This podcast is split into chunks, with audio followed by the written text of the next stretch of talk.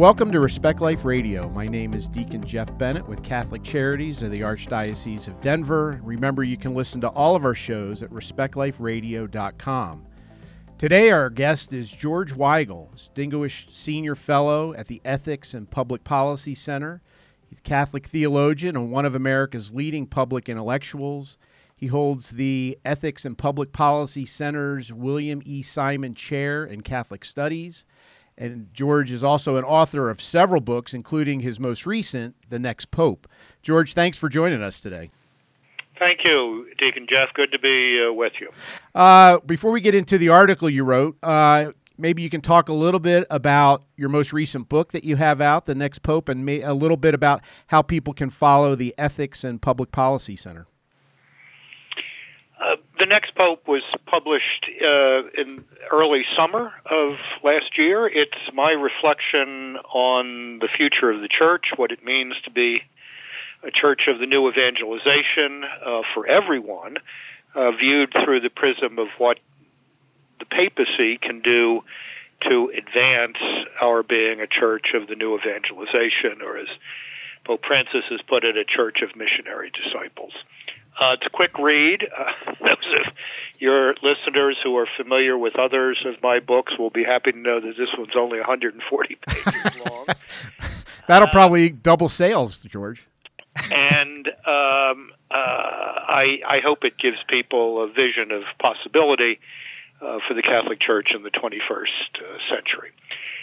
the Ethics and Public Policy Center is one of many think tanks in Washington, but it's the only religion and society think tank in Washington. We're an ecumenical and interreligious uh, collegium of scholars who, uh, each in his or her own way, address just about everything on the public policy agenda.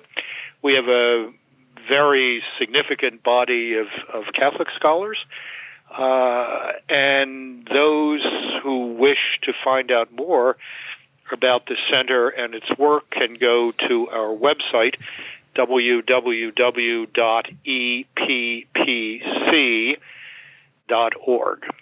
Okay, and there's a whole uh, roster of people. There are uh, recent articles.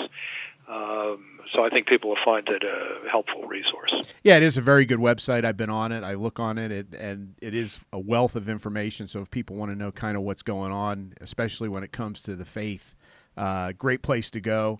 And that's, you know, uh, you, you have your most recent, not most recent, but one of your more recent articles that we're going to talk about today President Biden and the Catholic inflection point.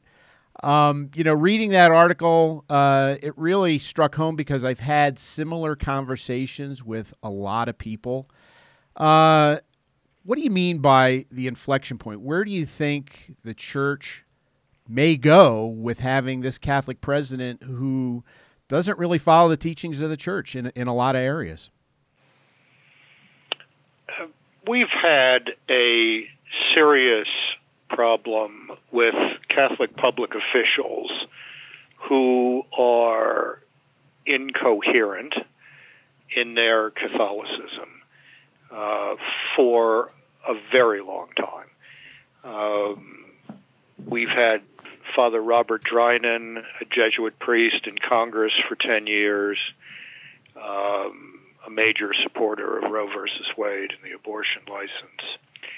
Uh, we have had um, state officials, local officials, members of the House and Senate who have been similarly um, uh, incoherent in, in respect of the first principle of Catholic social doctrine, which is the inalienable dignity and value of every human life. This is a bit different. Uh, President Biden is the most visible Catholic in the country. He's the most important Catholic public official in the world. And he is actively advancing uh, and facilitating policies that deny the truth of that first principle of Catholic social doctrine, the inalienable dignity and value of every human life. This is not just about abortion and euthanasia, although that's those are certainly huge uh, issues and, and very much part of the problem here. Uh, it's also about gender theory. Gender theory is a direct contradiction of the biblical view of the human person. Gender theory is a direct contradiction of the Catholic view of the human person. If this administration imposes gender theory and uh, all that it has said it is going to do uh, in terms of advancing the transgender agenda uh, on the entire country, then it is going to, in effect, criminalize the biblical and Catholic view of the human person. Now, we have never been there before. And this is why this is an inflection point, and this is why uh, I think there is a gathering consensus among the bishops of the United States that this has to be vigorously addressed, as it was in a very respectful way on Inauguration Day by Archbishop Gomez of Los Angeles, uh, the president of the Bishops' Conference. Well, and it is, you know, I, I, couldn't agree with you more. And we see all the executive orders that are getting pumped out of there. So it does lead one to believe that uh, this is just the beginning, not the end. But how has the church being weakened with all the scandal and all the things that have gone on in the last couple of decades really made it susceptible to a Catholic president who wants to really purport his own version of Catholicism? Uh, this problem existed long before the abuse crisis right. broke out in um, 2002. Uh, Bob Drinan was in Congress from 1973 to 1983. That's 20 years before. Yep. 20 to 30 years before the abuse crisis.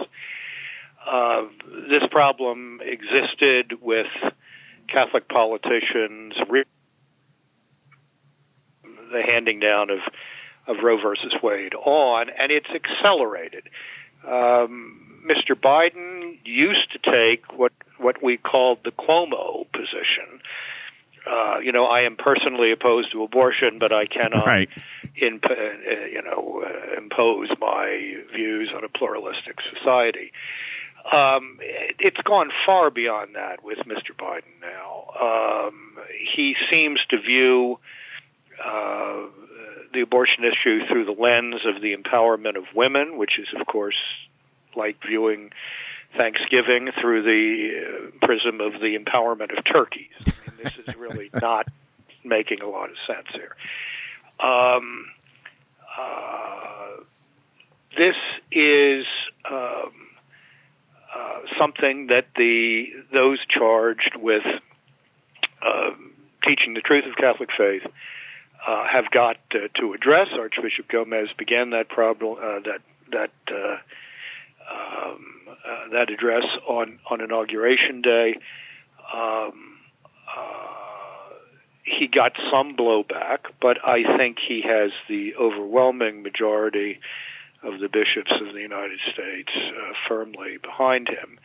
And I suspect he has the overwhelming majority of the active Catholics of the United States uh, behind him. Um, there's there's another dimension to this that we need to, to lift up, though. This is not about politics. This is first of all about the spiritual well-being of Catholic public officials. Uh, these men and women leading incoherent lives by supporting manifestly uh, grave evil are in spiritual trouble.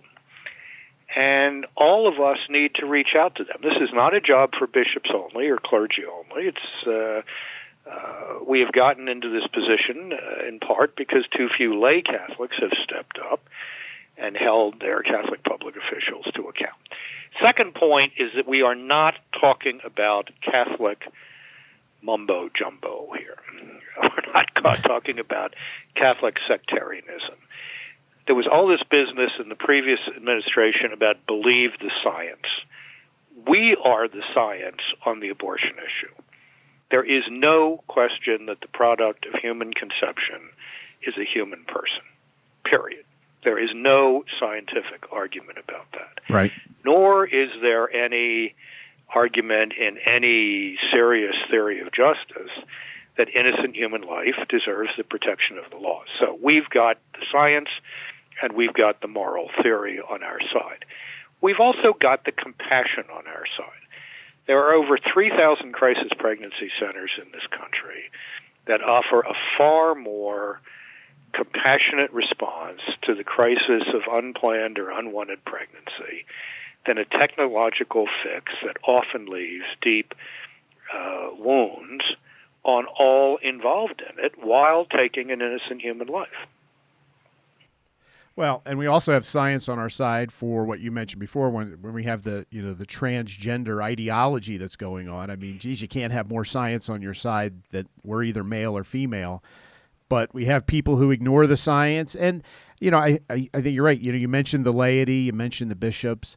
Look, the laity have a responsible responsibility to understand the faith, don't they, and live that faith, and not be sucked into a president just because he walks out of a church. Well, he must be a faithful guy. He walks out of the church. I don't have any question in my own mind about the sincerity of, of President Biden's piety. I, I believe he's a genuinely pious man who has found um, real consolation in in in the faith in some very difficult situations in his life. Having said that, I also believe he is a very badly catechized Catholic. I don't think he understands uh, the first principles of the social doctrine of the church.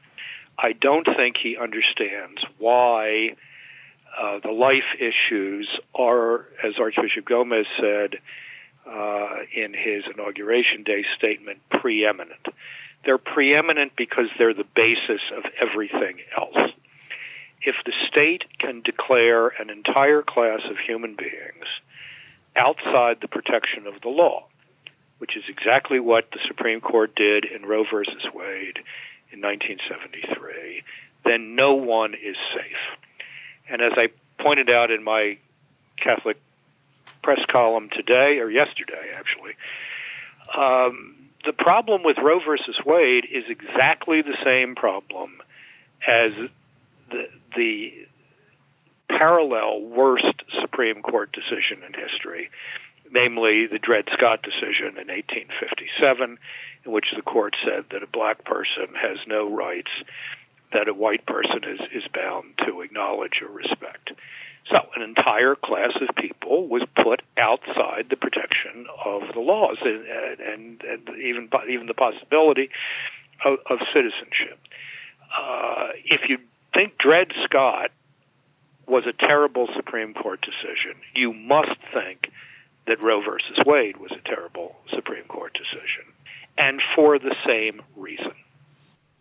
Yeah, I mean it's it's the same logical conclusion. You know, if either you're people or you're not people, and when we start excluding people, that's uh, obviously leads to catastrophe. And we've had millions of babies killed since 1973, and more will continue to be killed until we right that ship, which Dred Scott got righted, and this one needs to be as well.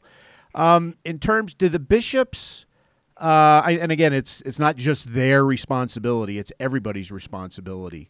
Do the bishops have what it takes to stand up to President Biden? I mean, you know, had they stood up to what happened at Roe versus Wade and been stronger, maybe we wouldn't be in the same position. But do they have what it takes to stand up now and do and say whatever they have to in terms of being able to save souls, including those politicians that that have a misunderstanding of the teachings of the church. The bishops of the United States have been absolutely foundational to the pro life movement in this country for 48 years.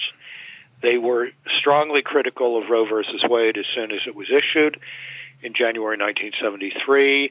They have made powerful, compelling public arguments, not peculiarly Catholic arguments, but public arguments that everybody who's willing to follow the science and follow the moral logic can understand for 48 years. What what has not happened is holding Catholic public officials to account for their incoherence. This is this is the word that I have come to think is most expressive of what's going on here. You've got incoherent Catholicism, um, and reversing that is not going to be done in the twinkling of an eye. It has to begin in every diocese. It has to begin in every parish. The truths of the dignity of the human person have to be preached in and out of season. Uh, and the Catholic people of the United States have to rally themselves to hold these public officials accountable. This is this is a priority concern. There are many many concerns in public policy. I freely grant that. But this is of an order of magnitude different than questions of uh, climate and environment tax policy or regulatory policy. This is absolutely fundamental bottom line stuff. This country began with the proclamation we hold these truths to be self evident, an inalienable right to life, liberty, and the pursuit of happiness. So we're, really talking about the keel of the ship here. We're, we're down as basic as basic gets. Well, and you mentioned uh, in your article about really it, people need to understand this. It's our baptismal responsibility, right? And you say to be missionary disciples, whether as citizens and meeting their civic obligations and you know, or as public officials. No Catholic gets a pass on a responsible citizenship. And so everybody has to look in the mirror and figure out what how am I going to live the faith and do so in a way that others will see the light of truth? And no one can escape that, can they?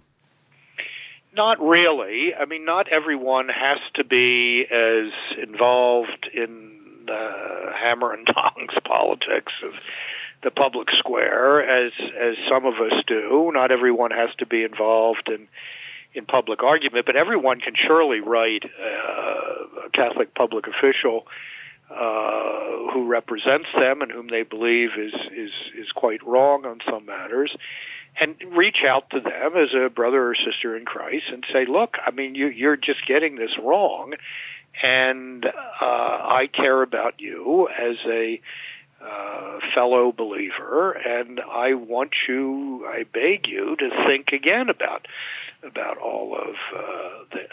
Um, uh, this is what uh, missionary discipleship can be as simple as sending a letter to your member of Congress, your senator, or the President of the United States, and if you get an inappropriate answer, write again. Yeah. So, are you who in within the lay community are you seeing, or are you seeing anybody kind of lead the charge on this to kind of be the example that people need to follow? Uh, are you referring to lay Catholics? Yeah, yeah, yeah. Life? Just lay, just lay Catholics or lay apostolates that you know that people can say, "Oh, that's where I need. That's what I need to do." Uh, look, uh, uh, Jeff, as you know as well as I do, there are there are a million.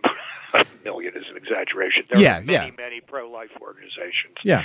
uh, in the country. Uh, we're talking about the specific question of the lay Catholic responsibility to hold public officials accountable. You can't farm that out to an organization. You have to take that on yourself. Uh, if your representative or senator, or in this case the president, is off the reservation, you need to tell them that and ask them to reconsider. You can't farm out that responsibility. In terms of building a culture of life in the country, uh, nothing is more important than making alternatives to abortion available uh, through um, crisis pregnancy centers. And at the other end of the life spectrum, uh, the rise of the hospice movement, which is very uh, closely uh, tied in, in, in many cases to various religious communities, is another way to to build the culture of life against the threat posed by an increasing acceptance of uh, euthanasia and physician assisted uh, suicide. Um, uh, the great leader of the pro-life movement at the congressional level, of course, for many years was was Congressman Henry Hyde, whom I had the pleasure and privilege of working with for for over 20 years. Uh, there's no one quite of that stature uh, left. Uh, this last election cycle, we just lost uh, perhaps the last reliable pro-life Democrat in the House of Representatives, Dan Lipinski of, uh, of Illinois, who was primaried out by uh, a hard left uh, candidate who um, is fully on board with all of the lifestyle libertinism that seems to characterize the Democratic Party today. Um, uh, so uh, this is uh, this is a long-term project, rebuilding a culture of life, but it includes many pieces. It includes these uh, alternatives to abortion and euthanasia. It, incu- includes holding public officials accountable. Uh, it includes uh, asking bishops to be uh, as forceful as they can in teachers as teachers of the truth, and then supporting them when they do. Uh, I've been hearing complaints about bishops and politicians for 30 years. I wonder how many of those complainants wrote Archbishop Gomez after his inauguration day statement and thanked him. Yeah, well, I mean, it's easy to complain, right? It's it, we don't always see the the thank you and the encouragement because if the more yep. you encourage, the more you're going to get stuff like that, which is what everybody wants in the long run. Uh, you know, you and you start off the article, and not to get things out of order, but I think people need to remember that we have an obligation to pray for these people, right? These people Absolutely, are not our enemies. These people are souls that need to be saved, right? That is exactly right, and that is why I began that piece by saying our first obligation uh, towards the new president is to pray for him, uh, to pray for his deeper conversion to Christ, uh, out of which will come, one would hope, a clearer understanding of the issues we've been we've been discussing. Then the next obligation is truth telling, and that's what we've been talking about for the last few minutes here.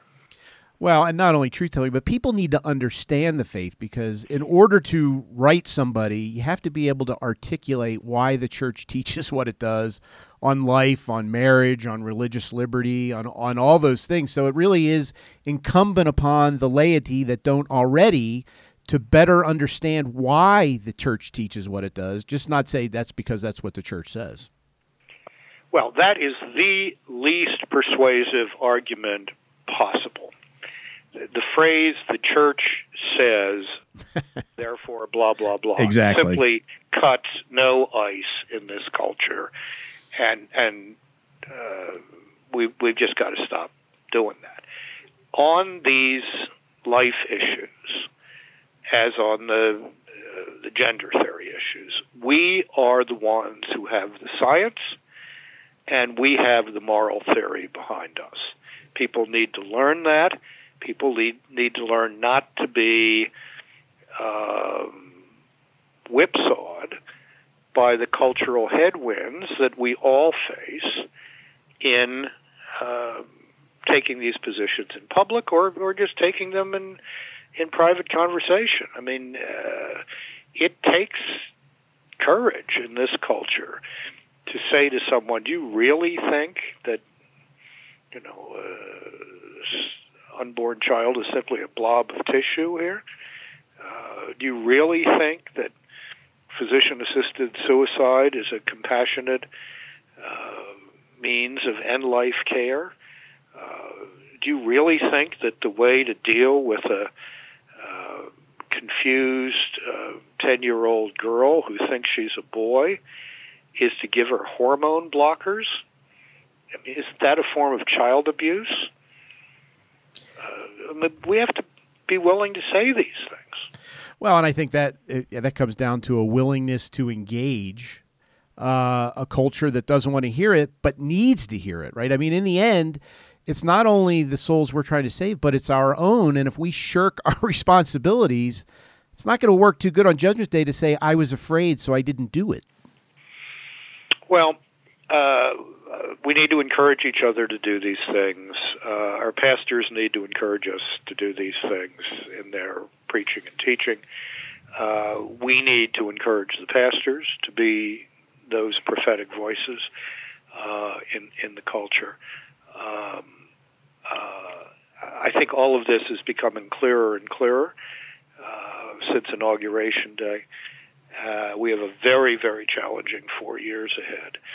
Um, so we should get on with the business of spiritual renewal and public renewal. And so we're down to the the last minute. Really appreciate your time. How can pe- I know you're syndicated in a bunch of different publications, and how can people follow what you're doing because you really seem to have your finger on the pulse of what's happening. Uh, every all of my occasional writing, my weekly column, the articles I do, uh, appears uh, at that Ethics and Public Policy Center website, www.eppc.org.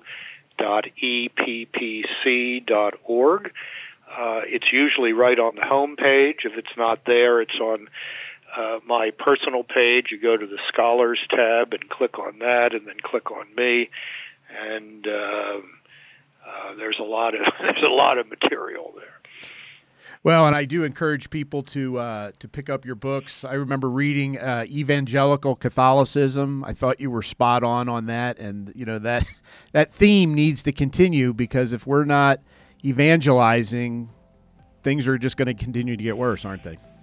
That that is the long term, the only long term answer to the cultural crisis we're in is the re-evangelization of our country.